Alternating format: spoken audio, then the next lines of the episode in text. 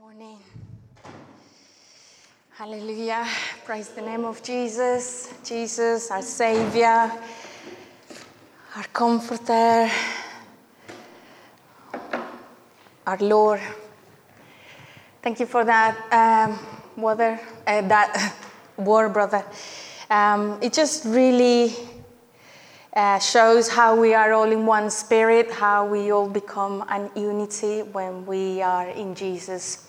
Because my word today is about Jesus Himself, and I just want to glorify His name because He's so wonderful. He is magnificent. He is beauty. He is just so wonderful, so wonderful, so much He has done for us, and so much He left us. So He just didn't come and do what He had to do, but He left us things. He left us precious things so we can live a blessed life, a joyful life whilst we're, whilst we're here until we reunite with Him one day. So I would like to start in Hebrews 1 and I'm gonna read until uh, so one one four. Just glorifying the name of Jesus, uh, understanding who He really is in our lives. So it says, uh, Hebrews 1 1 4, God's final word, His Son. In the past, God spoke to our ancestors through the prophets at many times and various ways. But in these last days, He has spoken to us by His Son, whom He appointed heir of all things, and through whom also He made the universe. The Son is the radiance of God's glory and the exact representation of His being sustaining all things by his powerful word. After he had provided purification for sins, he sat down at the right hand of the majesty in heaven. So he became as much superior to the angels as the name he has inherited is superior to theirs. It's such a wonderful, but so, such a exact definition of who Jesus is. He is the radiance of God's glory. Amen. And even though, you know, God, He's so big, there's, He's just, we, could, we couldn't reach Him if it wasn't for Jesus. And He's right there. He says He's right there, next to, next, next to God. Next to God. And some people think that there's this distance between Jesus, God, the Holy Spirit, and us. There's no distance. We can be so close to Him. He has allowed us to have a relationship with Him, to be, to be so close, to be one in Him. It's not like these kings that you have to go and worship and and wow, you feel like you're less than them. No, we understand that He is mighty and He's glorious. But He made Himself a man so that He could experience what living as a man is like, so that He was like us to that level, you know. So Jesus is, I love, and I chose those songs today, a couple of songs, because it talks about Jesus being our, our counselor, our comforter, so many things Jesus can be. In my personal experience, I have come to the point where Jesus has become my everything. My everything. I can genuinely say that. Jesus has become all those things. And that was actually a process. It didn't happen overnight. I keep saying it. I've been a Christian for 10 years. But it has been a process, you know, and before I was a Christian, I was walking in a lot of darkness. There was a lot of sin in my life, there was lies. I was glorifying the world life, the devil, you know, and I didn't even know it because I had been deceived. I didn't know it. So once I had this revelation that I was, I was going the wrong way, I was living a life that it was not made for me. I was told about Jesus. I was told about Jesus through my mom. I was told about Jesus through my pastors back home. And they told me something really, really important. They told me that God was a God of love. I was so ashamed that I could even come back to God one day. But when my pastor back home told me, God is a God of love, I said, I need to go back to Him. I need to run back. I need to be with Him. And I became pretty desperate to be with Jesus. I was so desperate. I remember crying so many days Jesus, forgive me. Jesus, Jesus, give me a new chance. Give me a new start. I remember reading Psalm 51 where it says, Cleanse me and I'll be whiter than snow. Hallelujah. So I opened my heart to Jesus. I let him in and I said, Jesus, change me. I want a new life. I don't want to go back to where I was. I just want you, Jesus. So I fell in love with him because the moment I opened my heart to him, he came in. And I fell in love. I fell in love. I found the, the greatest love I had ever, ever felt. And through that, Jesus became my passion. He became my passion. I, I, I, can say I'm very passionate for Jesus Christ. I just love him. I, he is my everything. He truly is. And I like to read a definition of passion because this is what I want to talk about. It's not just about coming and worshiping Jesus.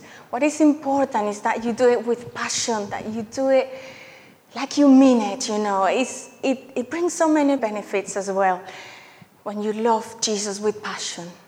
And it pleases God's heart in an amazing way. So I'd like to start with Deuteronomy uh, 6, 4, and 5, because this is a good definition of what passion is in the Bible.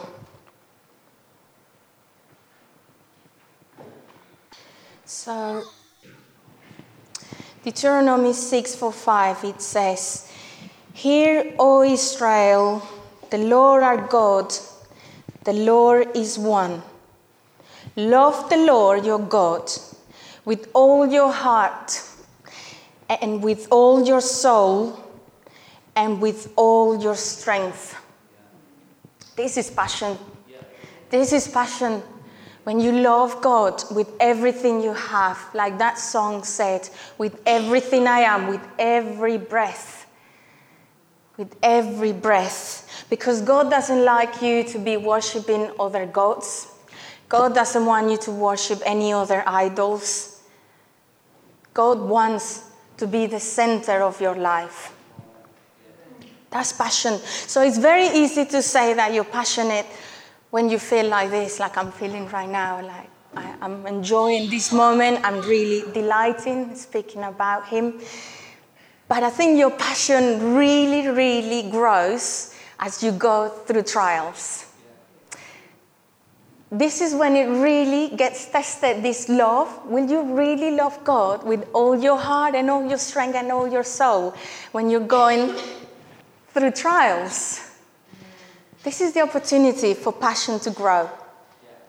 And I'd like to use the example of a man that I believe had this intense love for God so that we can we can take example you know and when we go through these different situations our passion for god is not decreased but increased in him so if we go to Job the book of Job i'm sure you have read the story of Job it's a it's a it teaches us so many things so Job 1 and we're going to read it from 1 to 19 for the moment.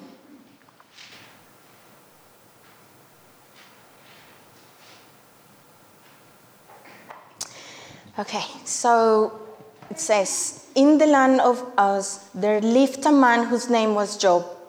This man was blameless and upright. He feared God and shunned evil. He had seven sons and three daughters, and he owned 7,000 sheep, 3,000 camels, 500 yoke of oxen, and 500 donkeys, and had a large number of servants. He was the greatest man among all the people of the East. His sons used to hold feasts in their homes on their birthdays, and they would invite their three sisters to eat and drink with them. When a period of feasting had run its course, Job would make arrangements for them to be purified. Early in the morning, he would sacrifice a burnt offering for each of them, thinking, Perhaps my children have sinned and cursed God in their hearts. This was Job's regular custom. One day the angels came to present themselves before the Lord, and Satan also came with them. The Lord said to Satan, Where have you come from? Satan answered the Lord, From roaming throughout the earth, going back and forth on it. Then the Lord said to Satan, Have you considered my servant Job? There is no one on earth like him.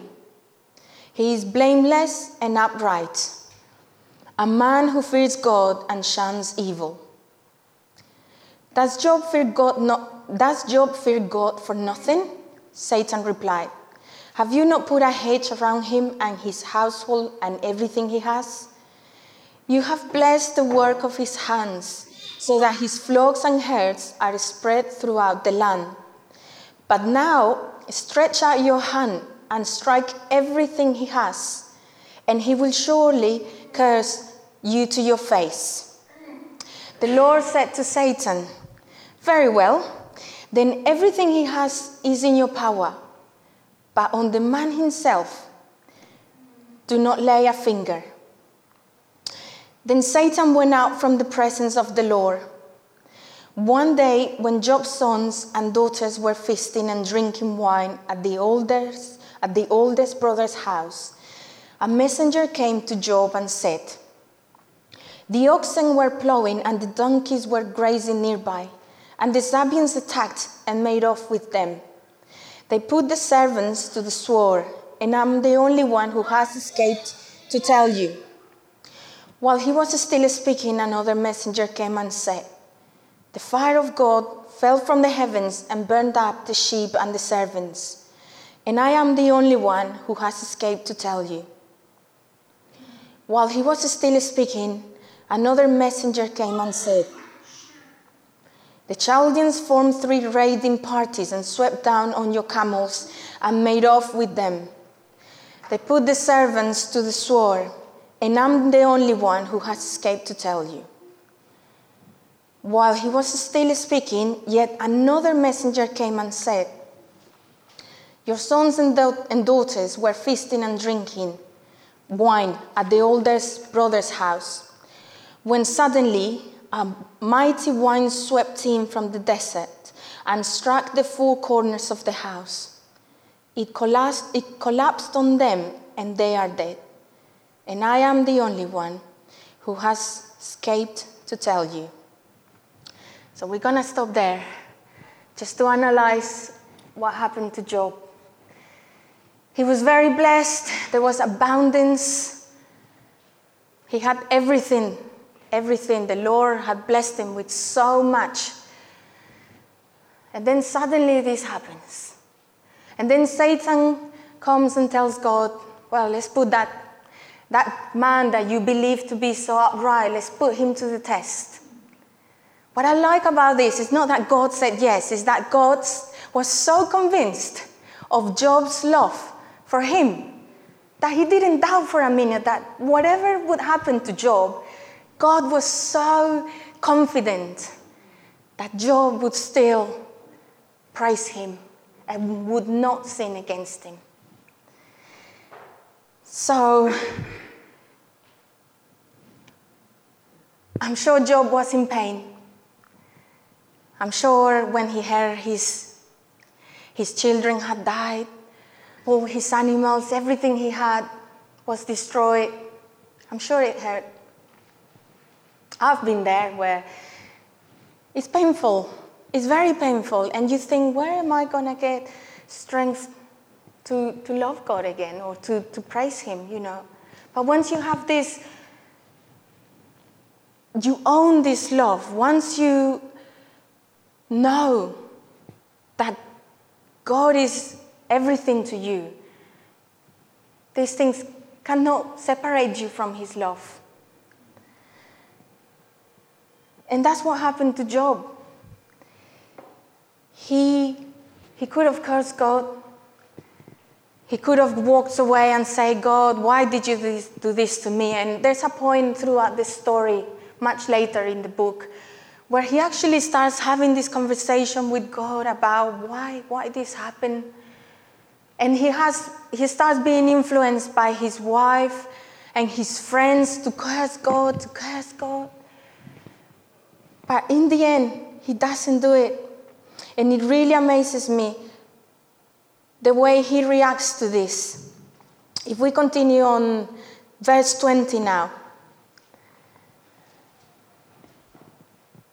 it says, At this, Job got up and tore his robe and shaved his head. Then he fell to the ground in worship and said, Naked I came from my mother's womb, and naked I will depart.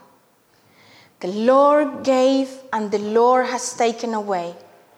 May the name of the Lord be praised. In all this, Job did not sin by charging God with wrongdoing. It's a great example. It's a great example. I love this story because material things they don't, they don't really matter, you know, money or it just comes to a second place. When you love God with all your strength and all your heart and all your soul, He comes to the first place in your life. And this is what we have to remember. Everything else goes underneath. And this is what happened to Job. The Lord gave, and the Lord has taken away but may the name of the Lord be praised. It made no difference. It made no difference to him. I don't know if you have any, uh, if you like any athletes or any musicians that you admire. I don't know if you have seen um, their discipline and the, the commitment that they put because they have a passion for their their task, their activity. They have a passion. When you have a passion for Jesus, you have to put time as well. You have to commit time to Him. With the example of the athletes, when they're training, it hurts. It hurts, but they're there for hours because they want to get to the goal of winning. Well, it's very much the same in the Christian life. We gotta keep pushing and pursuing and pressing and pressing. And that's why I said through the trials, when you come out of the trials with this passion, it increases so much. You realize that that was nothing compared to God. There was no, there's no comparison really. There's nothing can compare to making God the center of your life. Passion is very important as a Christian. There's another man in the Bible that was so passionate. I don't admire any athletes, but I do admire this man in the Bible. And I think a lot of you do as well. This is Paul, the apostle. When you read his books, you can feel the passion that he had for Jesus. He just had this fire in him. He just had this nothing. He, he didn't care about anything. He, he didn't care whether he was going to be persecuted, whether he was going to get in trouble. Nothing. For him, once he had this encounter with Jesus, you know, he was against Jesus before. Once he had this personal encounter, his life became all about Jesus. He dedicated his life to Jesus after that encounter. And he left us great teachings so much uh, educational points about the Bible on how to live our lives on earth, how to be righteous Christians, how to be obedient, how to enjoy Christian life. I'd like to read um, one of his verses, Galatians 2:20.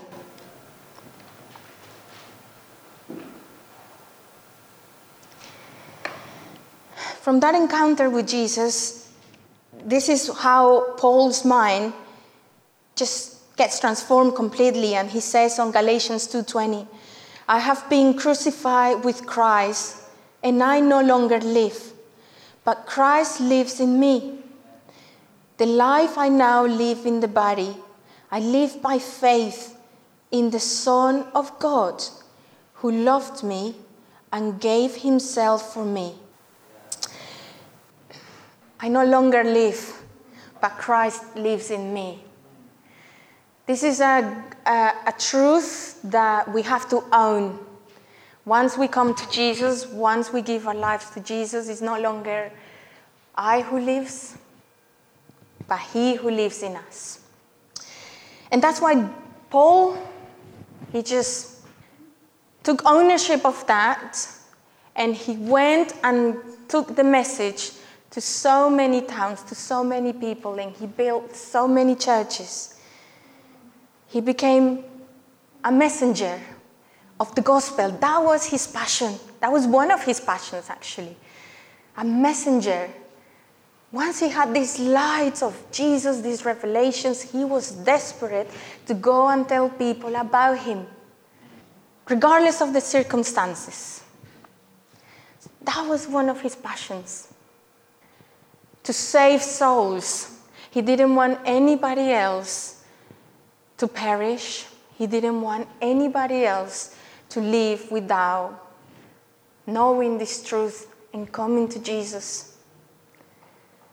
He just became so moved by this. It became like a controlling force in his life.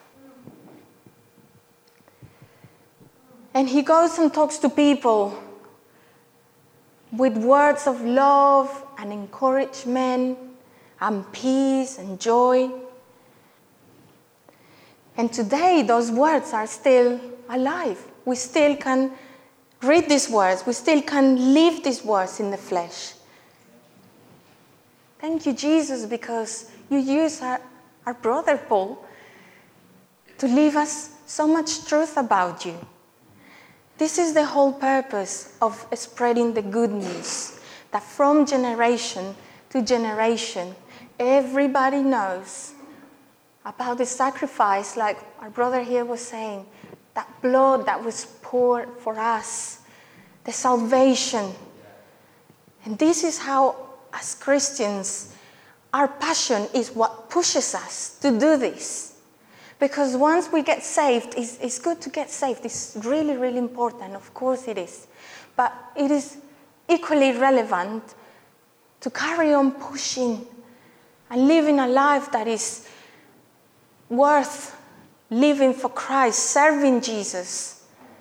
This is what is important. And like I said, I've been 10 years with the Lord, but only really until I came to this church five years ago, I started serving Him. And I have increased, He has increased His fire in me to the point now I'm here spreading the word, you know.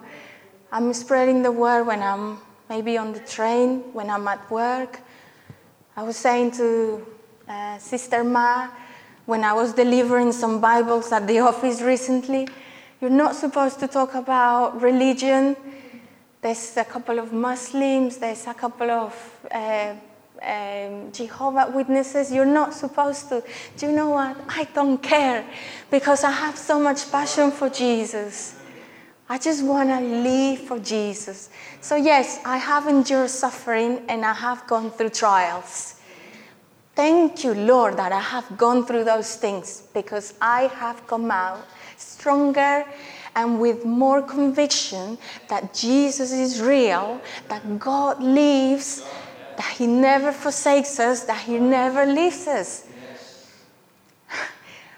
You know, five years ago, I had a little bit of a jobs period. My health got, I could have said I nearly died. I, I had this multiple pulmonary embolism where my lungs filled with blood clots. I ended up in a hospital, Basildon Hospital, in um, uh, emergency. Then, as they did all these CT scans, they realized I had bloods in both lungs, which meant I couldn't breathe. I was so weak. It's a fatal condition.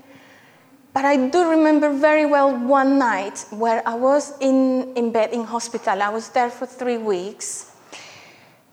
And I didn't have enough air to breathe. And I was really trying. It was about midnight.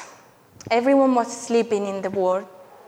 The nurses were somewhere in reception. And I couldn't breathe, and I was so scared because I, I felt like there was no oxygen coming to my brain, coming to my head. And I thought, is this it? I felt like that.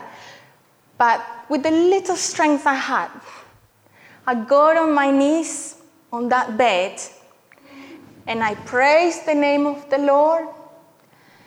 And I just said, Lord, not yet. Let, me, let me stay. I want to stay a bit longer. Let me glorify you with this life if you let me stay. Hallelujah. Testimony. Maybe, maybe it was just a bit of panic, but the way my body was at the moment, I could have died. But God had a purpose for my life. God had a plan. God knew she loves me. Like Job, you know. I know she loves me. I know she won't walk away from me. I saw her heart when she came to me desperate, running, crying. I know her heart was genuine. And he's not saying that just to me, but to you as well. He knows your hearts are genuine. God is convinced of your love for him. And He has a purpose for your life, and He will fulfill the purpose. So I thank Jesus. I thank Jesus that, and Paul that now I can read the Bible and I know how I, I need to go and, and how I can continue being changed and transforming, how I can be like one of those athletes that endures suffering and pain so that I can get to the target, so that I can get to the final, the final goal that is to meet with Jesus Christ one day. One day. And spend the rest, the rest of eternity with Him. This is my goal now. Yes, I do. I do have a family. I do have a career, and those things, I'm, I'm very happy about them, and and I do work hard for those. But to me, this is my controlling force now. Jesus, serving Jesus, living for Him, living for Him. So when I know I'm going wrong, I'll go back to this book, which is the living word. Jesus, what do I do now? How, how do I go to the next level? How do I go to the next step? Thank you, Jesus, for Paul's life, because his passion is now being transferred onto us and it will continue to be transferred from generation to generation to fulfill God's purpose in earth. Amen.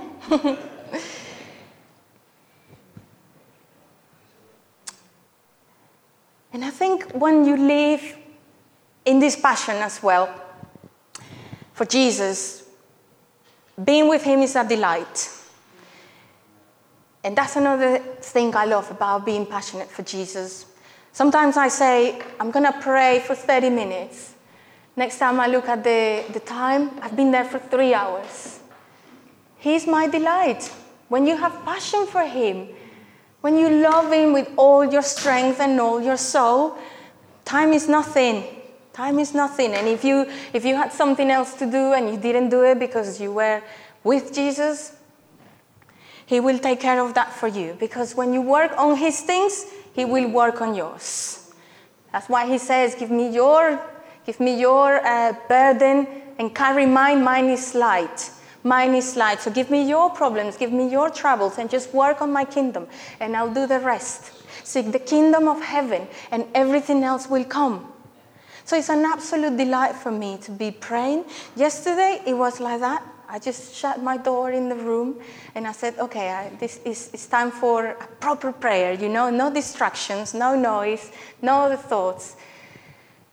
Next time I look, I've been there for three hours. And it was so wonderful because as I was praying, the Lord showed me a few people in the church, including Sister Allison. And then she tells me this morning that she hadn't been feeling too well. And I prayed for her. I didn't know she wasn't feeling well. I was praying for Pastor Luke because I know he's also not been too well in his health. But it's a delight praying for other people. It's a delight talking to Jesus because we love one another, because we are a family, we are one in Him. So it's an absolute delight for me to pray and to communicate and to spend time with Him. And, and as I was saying to Andrew this morning, I was falling a little bit into the busyness syndrome too much work, too much studies, too much things at home. But I made a commitment to spend more time with Jesus and to eat the bread of life. So I'm reading the Bible, whether I'm tired, whether I'm not tired, I'm eating the bread, the bread of life. Bread of life. And the other thing is, I delight in the worship. You know, worship is so important. What Job did by going in his knees with his physical pain, his physical pain, it was his spirit that was praising the Lord, and he got on his knees crying. Children had died, all his animals had died, he had nothing. But he took that robe and he said, Naked I came, naked I will go. But my spirit, my spirit praises the Lord. And he got there and he praised the Lord. And when we worship, that's what we do. And sometimes we don't know the words of the song, but sometimes it's not just about the singing, although those words are powerful and they bring so much healing and so much peace inside. But sometimes it's about closing your eyes and putting your head down and just saying, I've got this problem, I've got this other thing bothering me, but for this next 30 minutes, I'm just going to focus on you. I'm just going to focus on you and I'm just going to tell you that you are good, that you're worthy, that you're everything, that you're wonderful. I am, I am I'm not important right now. I'm thankful for your sacrifice. I'm thankful for the blood that cleans me. Sometimes it's about doing that. It's going to bring such connection with Him, such connection. As I was there, you know, worshiping this morning, I was taken. I was taken because He is, he is my daily bread. I'm nothing with, without him. I am lost without him. And I love telling Jesus, I love shouting to Jesus, I am nothing without you. I love you more than I love life itself. I love you for everything you do. I love you for who you are. I love doing that. You need this passion, you need this, this controlling force in your life, but to get it, you need to focus on Him. You need to make Him your focus. I learned that. It's a process. Yes, it's a process, but push. Be like the athlete. Be like the athlete. It starts with one hour and one hour running. Push it to two hours running, three hours running until your muscles are stronger, stronger. Your muscle of faith will be so strong. Nothing can shake you, nothing can break you. But even when you're going through these trials, you get on your knees and your strength comes from your spirit that is connected to God. In Him, in Him. And from that passion, you get the fire, fire of the Holy Spirit. When the disciples were all together in Acts, this is in the book of Acts, I'm not going to read it, but when they were praying, they were all around just praying, and then this sudden wind came. And then they started speaking in tongues. It was supernatural. The Holy Spirit's fire is supernatural. You can't see it, but you notice the difference once, you, once it has touched you, once it has come into you. And then again, that same year when I was ill, back at home, recover, unemployed, no money, everything was going wrong. Still praising the Lord, still believing that something would happen. Same year, I found this church. He sent me to this church. So one night, as I'm lying in bed, uh, we live in, a, in an apartment, there's a balcony, and I was lying on the sofa. I fell asleep there. It was, again, midnight. I don't know what's with midnight for me. and I was sleeping. I know I definitely was sleeping.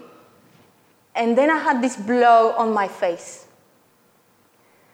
I didn't know what it was. I was dreaming as I was sleeping. I was dreaming that the balcony door had opened. And that's when I felt the wind.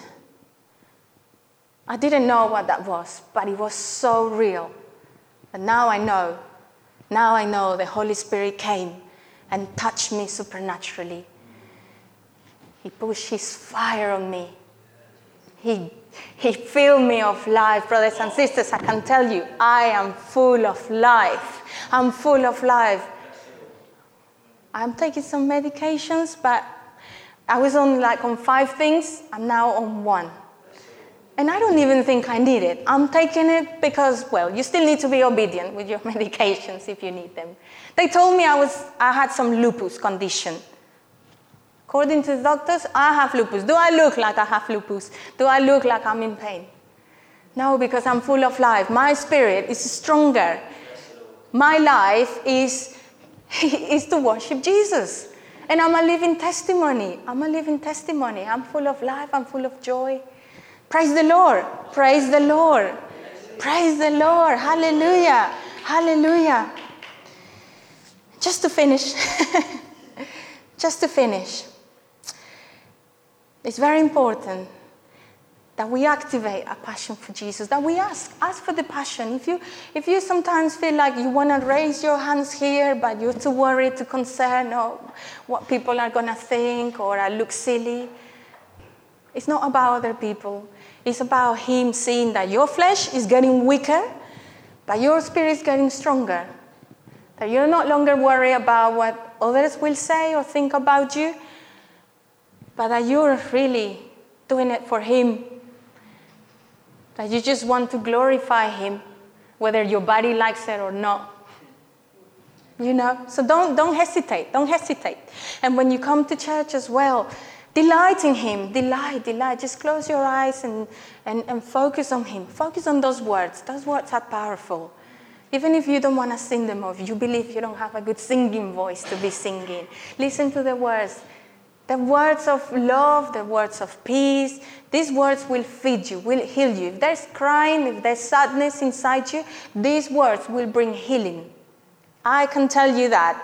It brings uh, emotional healing, it brings physical healing, and your, your spirit gets stronger. So don't feel like coming to church is, is like a task or something you need to do. Come here feeling um, that you're after that passion. And I'm not, I'm not trying to criticize, uh, sorry, maybe I'm sort of deviating a bit, but I think what I'm trying to say is delight in Him. Delight in Him. Delight, delight. Just lose Himself in Him. Because there's so many blessings that come as well. So, as if it wasn't enough uh, of getting what you're getting spiritually, God will bless you in a mighty way.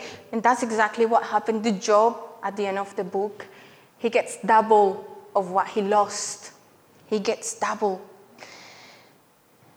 And as you delight, and as you grow in this passion, as you activate this passion, then you can go and be a, uh, you can be a, a, a Paul, an apostle Paul, where you go and tell people about Jesus and you carry the word. And your message will be so convincing because of your passion that people will believe that Jesus is real because there is something different about you. There is something different. You wouldn't talk with so much passion about something if you didn't know that is true. So, passion is so important. Ask the Holy Spirit. We will pray in a minute about that. Luke, if you can support me. we will live in the life that Jesus led for us. You know, He says, I die so people would not get lost, would not perish, but would have eternal life. So just activate that. Activate that. We will pray now. We will pray that our passion for Jesus will grow. If we can stand up and close our eyes and just focus, let's make Him our focus. Bring out your passion. Thank you, Jesus. Thank you, Jesus, that we can be passionate about you, that we can delight in you, that there's so much glory coming out of you, there's so much radiance, Jesus, that we can, we can be close to that, we can seek that. We can go and tell people about you.